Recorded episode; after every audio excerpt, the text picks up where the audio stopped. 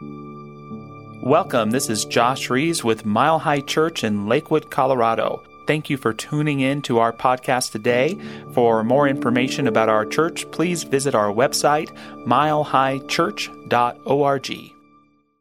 We are in our Back to Basics right now, an annual thing that we do where we take a look at the basics of our teaching. Our uh, basics theme slide is up, and it is uh, spiritual practices for healing, thriving, and peace of mind. And today, we're looking at a cornerstone of not only our faith tradition, but quite frankly, most faith traditions on this planet. So I think that because it is one of the few things that is pretty consistent across the faith world, it bears constant attention, and that is the concept of forgiveness. Willingness to let go, the willingness to let go of resentment and all of the stuff that keeps us from being clear and connected. I love the comic strip, The Family Circus, written by the amazing Bill Keane, and there's one where the little girl Dolly is kneeling by her bed praying at night, and she says, And please forgive the dessert Grandma had at the restaurant. She said it was sinful. Even little kids understand and know and have gotten clear that forgiveness is important, and it's, it's really important. And I have a theory. Here's my theory I have a theory that the thing that we want most in life, more than anything else, is love. We want and yearn for and desire deeply to feel as though we are loved by the universe, that we are loved by other beings, it drives us, it motivates us, often in ways that aren't so healthy and good for us. And yet it is at the core of our soul. And when I say a theory that we want to be loved, that's synonymous to me to we want to be seen and accepted for who we are. We want to be appreciated. We want people to, to see who we are and our gifts and talents and be able to be acknowledged. And the pain between how much that has happened in our life and how much that hasn't happened is often the, the residue of what builds resentment and anger and frustration. We want love. Love. Oprah Winfrey, as she writes, often will start her writing out with what I know for sure is. So, in the spirit of the great Oprah Winfrey, I would say as I start this message today, what I know for sure is that if I'm right about this theory, and I'm not the only human who's ever theorized this, I'm not taking full credit for it by any stretch of the imagination. But if this theory is right, what I know for sure is we will never have what we want as long as we continue to feed and harbor and nurture and make it be okay that we have resentments and judgments and anger at any other human being or at ourselves. Because that is the antithesis of what it is that we want. We yearn for love and connection, and resentment severs that or appears to create a blockage, puts a wall right between us and another person. Our heart, their heart, connection not happening. And so, in order for us to have what we want most, we have got to become very good and skilled at the art of forgiveness, at learning what forgiveness is, how to do it on behalf of other people and how to forgive ourselves. Everything that Reverend Zamira just read from those brilliant people. We have to be willing. It's a cornerstone for having a good life. So I want to explore this today. There's a, a quote from a very influential American Catholic author, Thomas Merton, that I found a number of weeks ago, and I've been reading it every day and just going, whoa. And here it is. Our job is to love others without stopping to inquire whether or not they are worthy. Yeah. The reason I think this is so important is that I believe, and we believe in this teaching, that that's what the nature of God is about us. That God, the source of this universe, loves us without inquiring whether or not we are worthy. Now, I know we haven't been told that, and I know we don't often believe that, and we don't often feel that. And we use our own uh, angers and frustrations at ourselves to create barriers between us and the love of the universe. And we sometimes do that to create barriers between us and the love that other people are attempting to offer us. But we today are going to explore how it is that we can begin to let go. It's time for the letting go.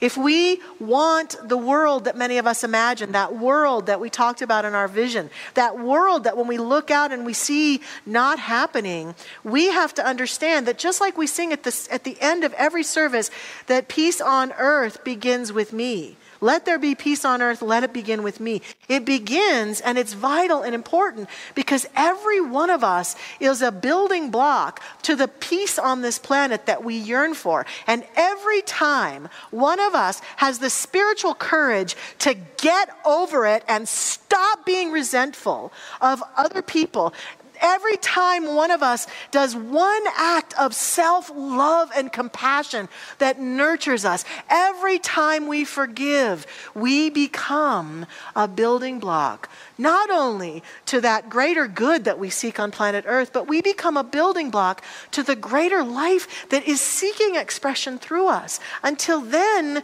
we can find ourselves playing small, feeling small, feeling disconnected because that's what we are continually giving our energy to in terms of our resentments and our judgments and our righteousness and our angers and our frustrations about other people and other things. And life, God, the source, the infinite, it loves us so much that it says, Oh, be whatever you want. I'll just give you more of who you be.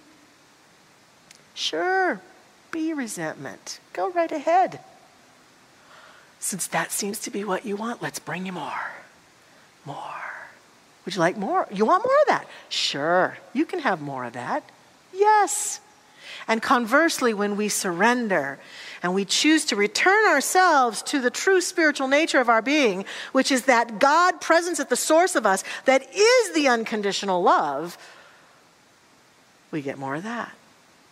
So it becomes a, a vital choice in living our best life, in living a life filled with love and opportunity and true connection with other human beings.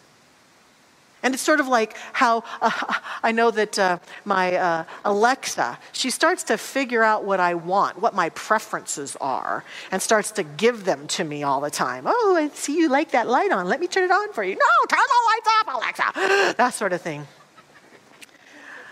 Well, the universe is very much like that. It gives you what you prefer. And how do you show the universe what you prefer? You nurture in your mind and heart that which you prefer. So here's the, the rub. If you or I continue to nurture and feed and justify our frustrations and resentments at life and other people, we are showing our preferences to the universe. And we just get more opportunities to have what we want. So, the great writer uh, uh, Edith Stauffer, PhD, in her book Unconditional Love and Forgiveness says to forgive is to cancel demands, conditions, and expectations in my mind which I perceive are blocking the attitude of love. That is to that is to say to cancel the conditions which are preventing my mind from maintaining an attitude of love. So the spiritually mature person begins to say, okay, I see this place in me where I'm harboring resentment. I see this place in me where I'm not being loved, and I accept that I need to cancel that. I need to surrender that. It's time for me to let that go.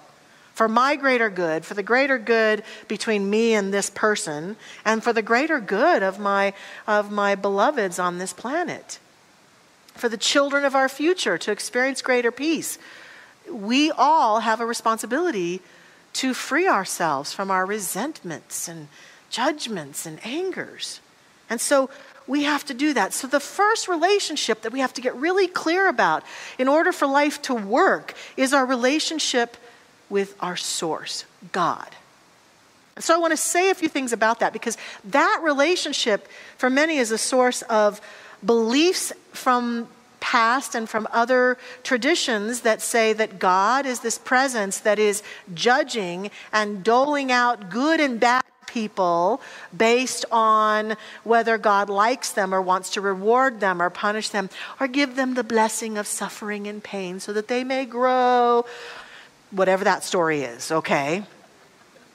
I don't resonate with that story. And you can continue, you're free to resonate with that as, as long as it serves. But my theory today is I don't think that version serves humanity very well, nor is it the version that has been communicated in sacred texts throughout the ages.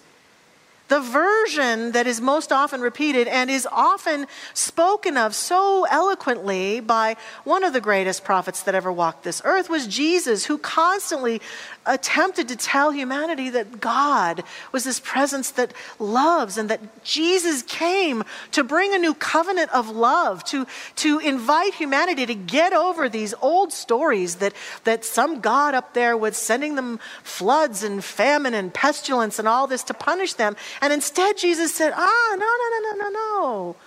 It's a loving presence. It's a father, a papa, a presence within. It is available and it is this loving presence. And I remember feeling that as a child. And then when I got into Catholicism, when we moved here to Denver in 1970, we started going to a Catholic church in Arvada. And I went into catechism and I learned something that really began to free me a little bit. I, I learned that if I'd done something wrong, sinned, that I could go to the priest and I could confess it. And that the priest would give me something to do to make amends for my mistake, and then I could be assured that God forgave me. And so I found the confessional box to be rather freeing.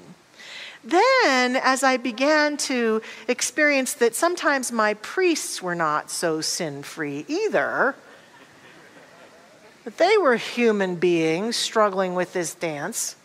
And I began to question it a little bit more. It was challenging for me to realize maybe that's not so true. And then I came here and was told, look, you don't need an, uh, a third person in between you and the divine. You've got, you're plugged in. And I was like, wow. And I would contemplate that. Dr. Fred Vogt, who was the senior minister here for many, many years, I worked here on staff before I was a minister, and he and I used to sit and contemplate for long periods of time about uh, maybe here at Mile High we needed a confessional. And so we thought about doing a parking lot drive through confessionals. where you could just drive up and there'd like be a practitioner or a minister behind a little panel and you could go and we'd go, do five spiritual mind treatments and you're blessed. You're good to go. Pop ups, confessional pop ups, I guess is what they were.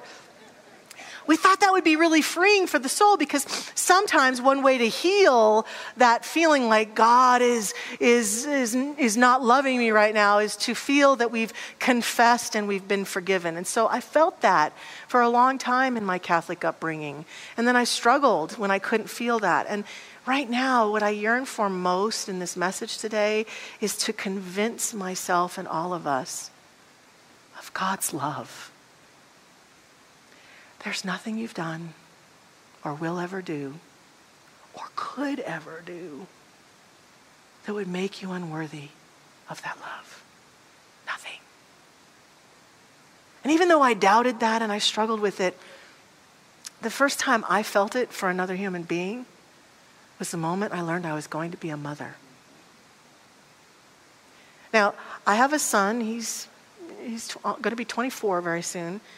Young man, amazing young man. I don't always like everything he does. I don't always like every choice he makes. I don't always like how he treats me or what he says to me. But you know what?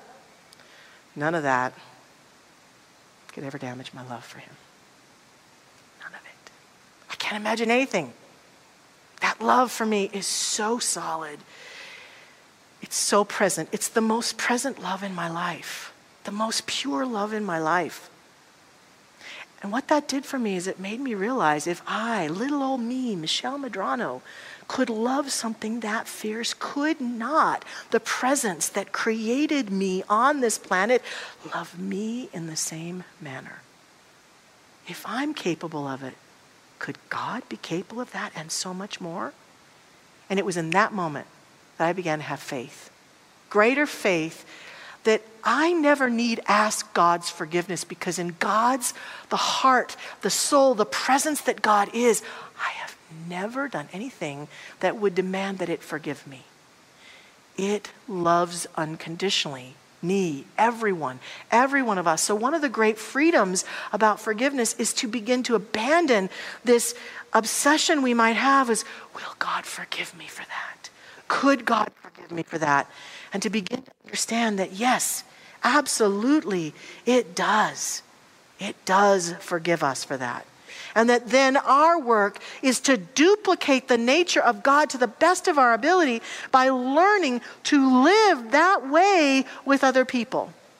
Our founder, Ernest Holmes, in his great book, Living the Science of Mind, it's a collection of essays that are really great to read because they're short and sweet and, and very contemplative, says to us everything moves in circles. This is the way of life. And what we refuse to give, we refuse to accept. Nothing is more important than we, that we learn how to forgive both ourselves and others. Nothing is more important. And I would say that today I'm agreeing with this. So, how? How do we do this? I've got some tips today for how to begin to live in forgiveness. So, we begin to understand that God is this loving presence that loves us, that hanging on to forgiveness and resentment only allows more of that to be created in our lives. And so we begin to seek and look to what is it that I need to forgive? Where do I need to let go? How do I let go of my resentments? We hear all the time that forgiveness is not for us. We heard it in the readings, or not for the other person, it's for us. That forgiveness frees us. Well, what exactly does forgiveness free us of? First of all, free, forgiveness frees us of our painful past. The, challenge can be that when we've had a painful past with someone or with a group of people, a family or a work environment or a situation, we have a painful past and we hang on to those resentments. Some part of us thinks that doing that will keep us safe. Next time I'll know, and I won't. And so we hang on to it. Sometimes I've witnessed and experienced myself that when I've lost someone, they've moved out of my life, and, and uh, I haven't forgiven them, I use my resentment as a kind of twisted way to hang on to them, to stay connected with them. Because if I give up my resentment, what would be left? So we have to understand that Forgiveness frees us. It doesn't condone what someone did, it doesn't ever make it right that we can forgive another person and free ourselves of our pain to be with ourselves, with our God, and with other people in a place of love and freedom and joy. And the activity of forgiveness returns us to ourselves. Otherwise, it's almost like a part of our psyche is off in our childhood or off when we were a teenager or off yesterday when that person said that thing to us or whatever it is. We're not fully present. And we hear all the time that we're the most powerful when we're the most fully present. So unforgiveness keeps us from being able to actually be fully present, inhabiting our body, inhabiting our life, inhabiting our decisions, inhabiting every step of our journey. Because another part of us is always thinking about, you remember two years ago when that person, blah, blah, blah, blah, blah, blah. Forgiveness allows our energy that's being consumed by resentment, which can then contribute to physical energy being reduced, can, re- can uh, result in depression or reliving our traumas over and over and over and over again in our mind. Forgiveness can free us to have more of who we are return to us because we've been letting that energy move forward. Forgiveness brings us back to ourselves into peace. Canadian Lebanese activist Najwa Zebian says, Today I decided to forgive you, not because you apologized or because you acknowledged the pain that you caused me, but because my soul deserves peace. Forgiveness brings peace to ourselves. So, forgiveness does not free us from boundaries. I want to state really clearly that there are people in my life that I've completely forgiven, but that I've chosen not to bring back in close. That I can forgive you and not work for you anymore. I can forgive you and just be acquaintances. I can forgive you and we can be out of each other's lives, but I'm not going to continue to resent you because that only harms me. One of my most painful wake up moments is when I was a teenager being so resentful towards my father. And I've told this story before. And then I was looking at my father one day and he was happy as a clam, just living his life, doing all that he did. And I was like, hey, this isn't doing anything to him at all. It was very disappointing, I have to say. Yeah, it's not fair. But it taught me. I was the one making myself miserable by. And when I finally gave it up, I began to see things differently. And I began to feel my life again. So I believe that we can have boundaries and still be loving and forgiving. So, in order to really truly begin to forgive others, I think the first thing we have to do is live an intentional life. I intend to be a forgiving person to notice the things and people that trigger me into resentment and then work diligently to let them go, to have those intentions. And then to practice forgiving on those little things every day to make my relationships work better. First of all, possibly with strangers. If it's hard to do it with people you know, maybe start with strangers. So, what I mean by that is forgiving the jerk that cut you off while you were driving, right? Just letting it go. Does it really matter? In every relationship we have, some people will say in relationship management, it's like pick your battles, right? Is this worth fighting over and arguing over and being resentful about? And a huge percentage of what we go eh, isn't worth it. There are some things that are worth courageous conversations and let's talk it through. But someone making a mistake on the road is not worth the resentment that harbors in our hearts and builds up in our system. It's just not worth it. So we begin by saying, I let that go.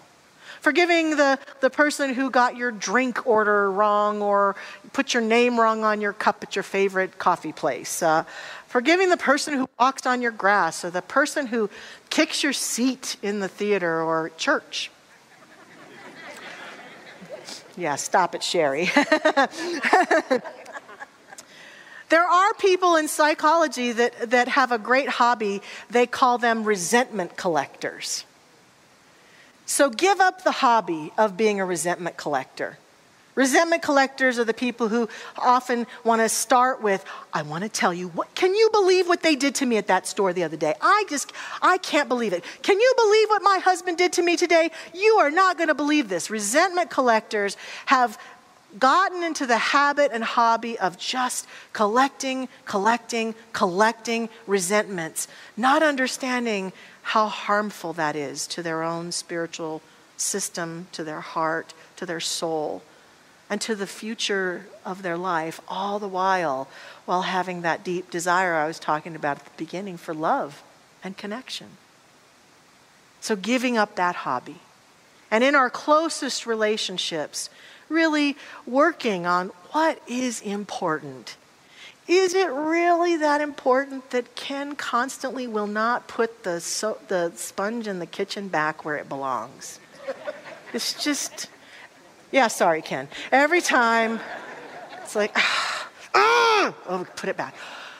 And I'm at the sink. Breathe, Michelle. Forgive. Let go. It's just a sponge. It's no big deal. practice, practice, practice, practice. Take every chance we can because what I want with my husband is connection. If I'm a resentment collector, I can't have it. I just can't have it with him because there will be a wall between he and I, of my stupid sponge resentments. Wayne Dyer says, when we forgive another person, we are really saying, I no longer give you the power to control how I think, feel, or behave. I now take responsibility for myself. We take our own hearts back. And of course, forgiving ourselves has been woven through today. Some teachers of forgiveness say that all forgiveness is really of the self. And the reason they say that is because of the thing I was talking about at the beginning that our nature is God. We are God in form, and we are here to duplicate the nature of God. And when we aren't forgiving, when we hang on to resentment, a deeper part of us knows that's not the truth of who we are. And then we get angry at ourselves at a deep level for not being the truth of who we are. So, forgiveness, all forgiveness, is really letting go of saying, I didn't get it my way. It didn't happen the way I expected. It didn't happen the way I would have preferred it. It didn't happen the way I wanted it.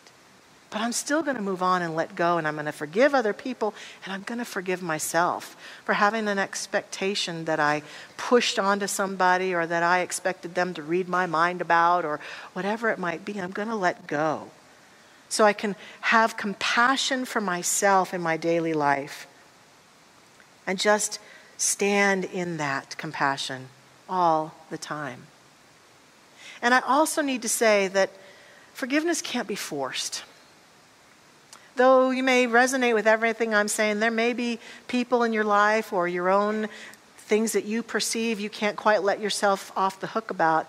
You can't force it, but you can have an intention to live a more forgiving life. And every day declare your intention today I intend to be more forgiving. Today I intend to be more forgiving. And when we practice it in those little ways and we work to practice it towards ourselves and towards the people we share our life with, it starts to become a habit that can take hold of us and can be easier and easier for us to do. But that also brings me to the last point when we're seeking forgiveness of other people. I don't know about you, but there's a few people in my life that aren't real happy with me sometimes. And, uh, I seek their forgiveness. I wish they could forgive me. I wish they would forgive me for any wrongs I have done or perceived wrongs. But I can't force them to do that. I can ask them if they have, are ready to forgive me, if they're willing to forgive me. I can apologize for the wrongs that I have done. I can, I can be, make amends and be as kind and loving to them as I, as I, I possibly could, but there may be some people who will not be ready to forgive me on my agenda. And I have to be okay with that. And what I've come to learn about that is I have to let them be, and if they can't forgive me, my greatest act is to just send them prayers of love. And they're not manipulative prayers like, I affirm that they have forgiven me. Not like that. It's prayers for their peace, for their well being, for them living the best life that they could possibly live, whether it ever includes me in their life or not. And that's the way that I have approached that. But I can't force it. We can't force people to forgive us for the wrongs they perceive we have done. We can only make it welcome. I want to close with a reading from a great man, Robert Muller, who was a an ambassador to the United Nations for many years. I used to see him when I would go to the Parliament of the World's Religions, and we had him here at Mile High Church speak one year. He was a man dedicated to peace, and he believed that forgiveness was the greatest building block. And here's what he said Decide to forgive, for resentment is negative. Resentment is poisonous. Resentment diminishes and devours the self. Be the first to forgive, to smile, and to take the first step, and you will see happiness bloom on the face of your human brother or sister. Be always the first. Do not wait for others to forgive. For by forgiving, you become the master of fate, the fashioner of life, the doer of miracles. To forgive is the highest, most beautiful form of love. In return, you will receive untold peace and happiness. And here is the program for achieving a truly forgiving heart Sundays, forgive yourself. Mondays, forgive your family. Tuesdays, forgive your friends and associates. Wednesdays, forgive across economic lines within your own nation. Thursday, forgive across cultural lines within your own nation. Saturday, excuse me, Friday, forgive across, I almost forgot that one. That was a total Freudian slip, because uh, this is a hard one. Uh, forgive across political lines within your own nation. And Saturday, forgive other nations. Only the brave know how to forgive. A coward never forgives, it is not in his nature. It is a courageous act that will improve all relationships when we become resentment free, forgiving, letting go. Let's let go together now as we pray. I invite our practitioner prayer partners to join me in this prayer. For the energy of love and light and power and joy is right here, right now. That power, that presence, that God presence that is everywhere, in all things, all people, all conditions.